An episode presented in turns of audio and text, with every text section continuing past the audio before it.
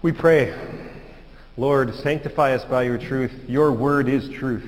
We thank you for sending us your word this morning. Please use your word to strengthen us, build our hearts, uh, build our faith and our hope of what you have planned for us, and to build our motivation to live for you in this world. Bless our sermon time this morning. Use it to strengthen us and equip us. We pray these things in Jesus' name. Amen. All right, welcome to, wow, you guys are all sitting in the back of church. That's, that's a good thing. Uh, welcome to the third sermon in our sermon series after Easter here called Resurrection. Um, in this series, we're working through one chapter of the Bible for six straight weeks, but it's an important chapter. Uh, 1 Corinthians 15 is often called the great resurrection chapter of the Bible. Um, and just in case you've missed it, or just in case you can't remember what we talked about an entire week ago or two full weeks ago, why don't we briefly recap what we've said so far in this chapter? So the Sunday after Easter, we read the first 11 verses of this chapter. And in those verses, Paul very clearly established the fact of Jesus' resurrection. He listed this whole list of people who had seen Jesus after he rose, including last and most unexpectedly, Paul himself because he had been an enemy, a persecutor of Christians until Jesus appeared to him. Now he became a Christian missionary. So those first verses we talked about all the evidence for Jesus' resurrection.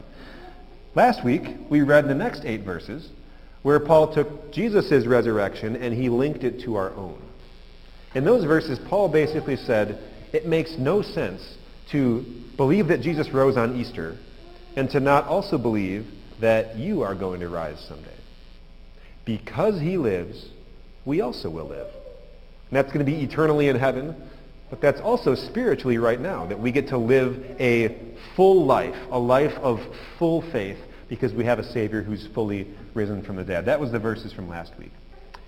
Today, we continue with the next set of verses, and it starts with this one, kind of the transition into this section. Christ has indeed been raised from the dead, the first fruits of those who have fallen asleep.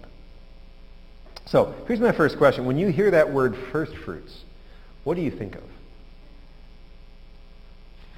Do you think of like uh, giving, like tithing, giving your first fruits to the Lord? If so, that's okay because the Bible sometimes uses this picture of first fruits to talk about giving. But that's not what we're talking about here. It's something much simpler. Um, it's right to the word itself.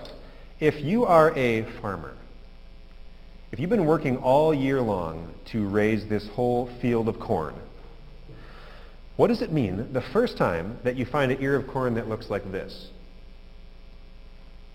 Well, it means that you better go tune up the combine because pretty soon there's going to be a whole lot more ears of corn needing to be harvested. Pretty soon it's going to be harvest time.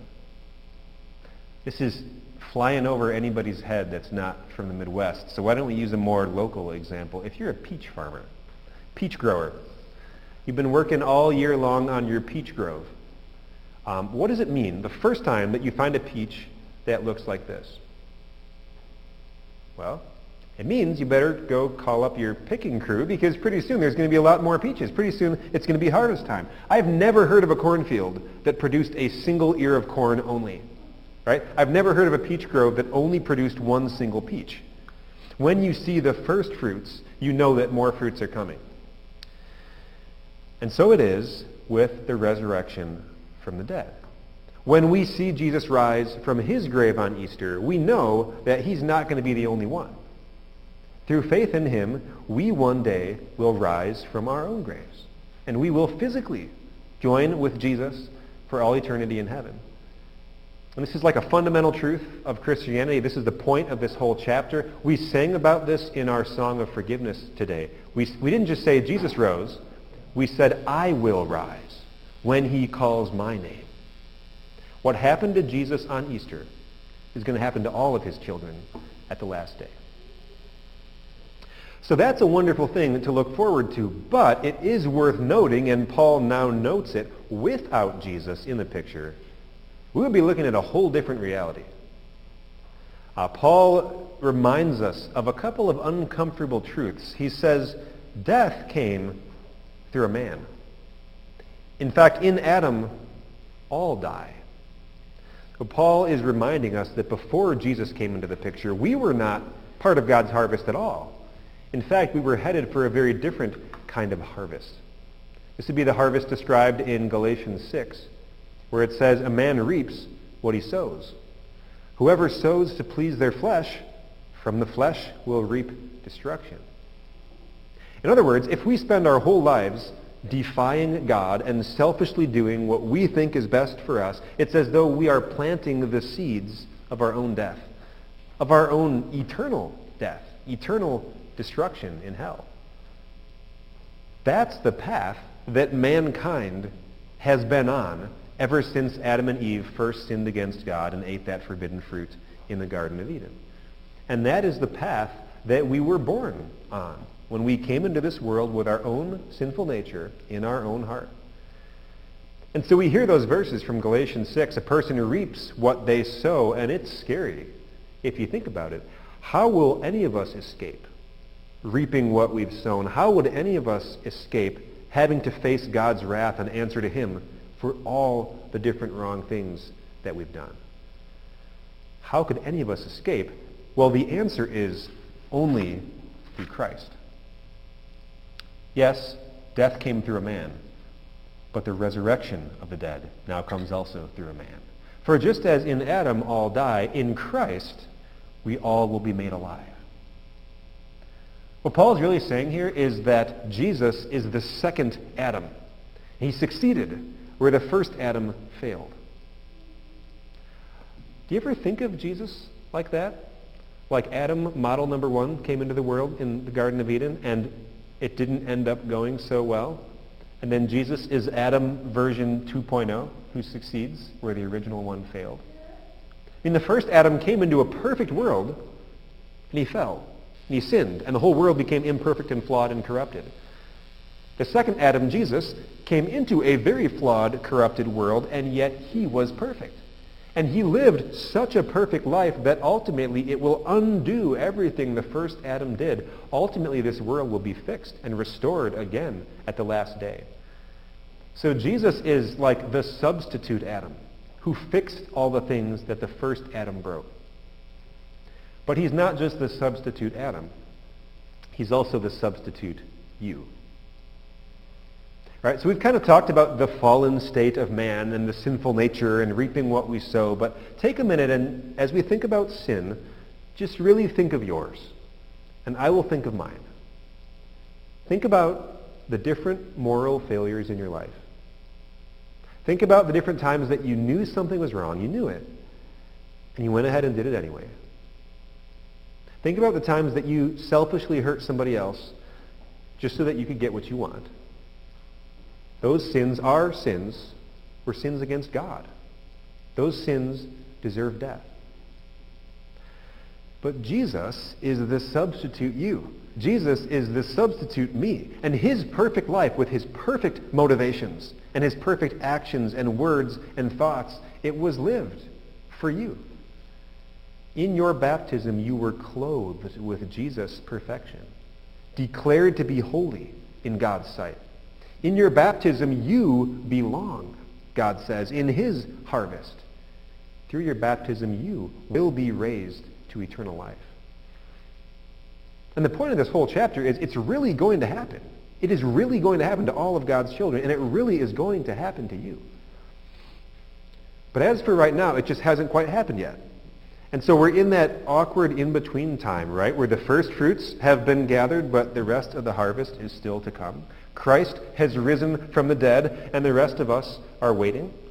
We have loved ones who have passed on before us. Their souls are in heaven with God, but their bodies, too, are waiting for what we know is going to happen. As in Adam we all die, in Christ we all will be made alive. But it's each in turn. First, Christ the firstfruits. Then, when he comes, it's those who belong to him. The day is coming when Jesus is going to come back, and he's going to raise us from the dead, and he's going to take all his children home. And on that day, Paul's next point is we are going to realize how powerful Jesus actually is, and has been the whole time. Because let's face it, Jesus didn't always look that powerful during his life here on earth. He mostly looked like a normal person nothing special to attract us to him. Then he didn't look very powerful on the cross as he suffered and died. Even though spiritually he's defeating sin and death and hell, he didn't look that powerful dying on the cross. At Easter, he looked sort of powerful because he rose from the dead. He appeared to some people. That was amazing. But he didn't appear to all the people. He didn't do all the things he could have done. He ascended into heaven, and many did not see him. But at the last day, Jesus' power is going to be demonstrated for everyone and everything in the universe to see. Paul writes, Then the end will come, when he hands over the kingdom to God the Father, after he has destroyed all dominion, authority, and power. For he must reign until he has put all his enemies under his feet. And the last enemy to be destroyed is going to be death. So this is just kind of cool. There's a lot of things in the Bible that we aren't told. There's a lot of things in the Bible that we have to wonder about. Maybe we'll learn when we get to heaven. But some things God reveals to us, and they're amazing. And one of the things God reveals a lot of information about is how the world is going to end. We have a whole Bible basics lesson on this specific topic where God says this is exactly what's going to happen. The clouds will be rolled back like a scroll. The trumpet blast will sound. Jesus will return down through those clouds just like he went up through the clouds at his ascension day. And on that day, every eye will see him, even those who pierced him. And on that day, every knee will bow in heaven and on earth and under the earth, and every tongue confess that Jesus Christ is Lord to the glory of God the Father. So on that day, there are going to be no more earthly rulers who set up a law that it's illegal to worship Jesus in their country. On that day, there are going to be no more intellectuals who would scoff at the idea that there's a God who created and sustains our universe. On that day, there's going to be no pressure from a pop culture which would label you as narrow-minded for thinking that Jesus is the only way that a person could get to heaven. On that day, there will be none of those things. Instead, every knee will bow. Every dominion and authority will be overcome. Every enemy will be crushed beneath Jesus' feet, including the enemy of Satan, who's going to be locked up in hell forever, and including the enemy of death, overcome by resurrection. And when all these things have happened on the last day, Jesus' mission will be completed. He will hand over the kingdom to his Father. He will sit down at the right hand of God, and the marriage feast will begin that we will get to be a part of for all eternity in heaven. The Bible gives us a lot of detail about these things. Faith in Jesus gives us a ton to look forward to on the last day. People are scared of the day that our world is going to end. Through faith in Jesus, we're excited, really, for the day that our world is going to end. Because we know the eternal world and eternal life that God will unfold for all of us. And yet, strangely, sometimes we live as though none of this is going to happen at all. And uh, at times, it's shocking how shallow and sinful the lives of Christians can be. And this was absolutely the case for the church in Corinth. So we're here in reading this letter, 1 Corinthians chapter 15. But if you read the first 14 chapters, you would see that there were tons of problems going on in the Corinthian congregation. Out of all those New Testament churches, this is probably the biggest one. It was also probably the most messed up. There was an open case of sexual immorality going on in the congregation, and instead of disciplining the people involved, the church was rejoicing at how progressive they were. There were members of the church who were openly visiting prostitutes. There were members of the church who were suing one another in court. Members of the church were publicly arguing with one another about whose spiritual gifts were better. This church was abusing the Lord's Supper. They had turned it into a discrimination type of thing where the rich people in the congregation got all that they wanted to eat and drink, and the poor people were left outside without getting anything at all. The church in Corinth was kind of a mess. Their actions did not fall in line with their words. They said they believed these things, but they weren't living like it at all. So one of the major purposes of Paul's first letter to the, in, to the Corinthians is to give them a reality check. He says, if you think you're standing firm, be careful that you don't fall. That's Paul's words in chapter 10. And now in chapter 15, he says, don't be misled. Bad company corrupts good character. Come back to your senses as you ought and stop sinning. This is all in the flow of Paul's thought. So it's tough to preach a six-week sermon series on one chapter because you don't want to just stop at this verse. Paul has a lot more to say. Uh, we will continue with his flow of thought next week and, and see how he continues to talk about the resurrection and what it's going to be like. But for now, we need like a summary of, of this section. What are we learning from these verses that we're studying today? And if you really look at it, if you really think about it, I think Paul's encouragement is this.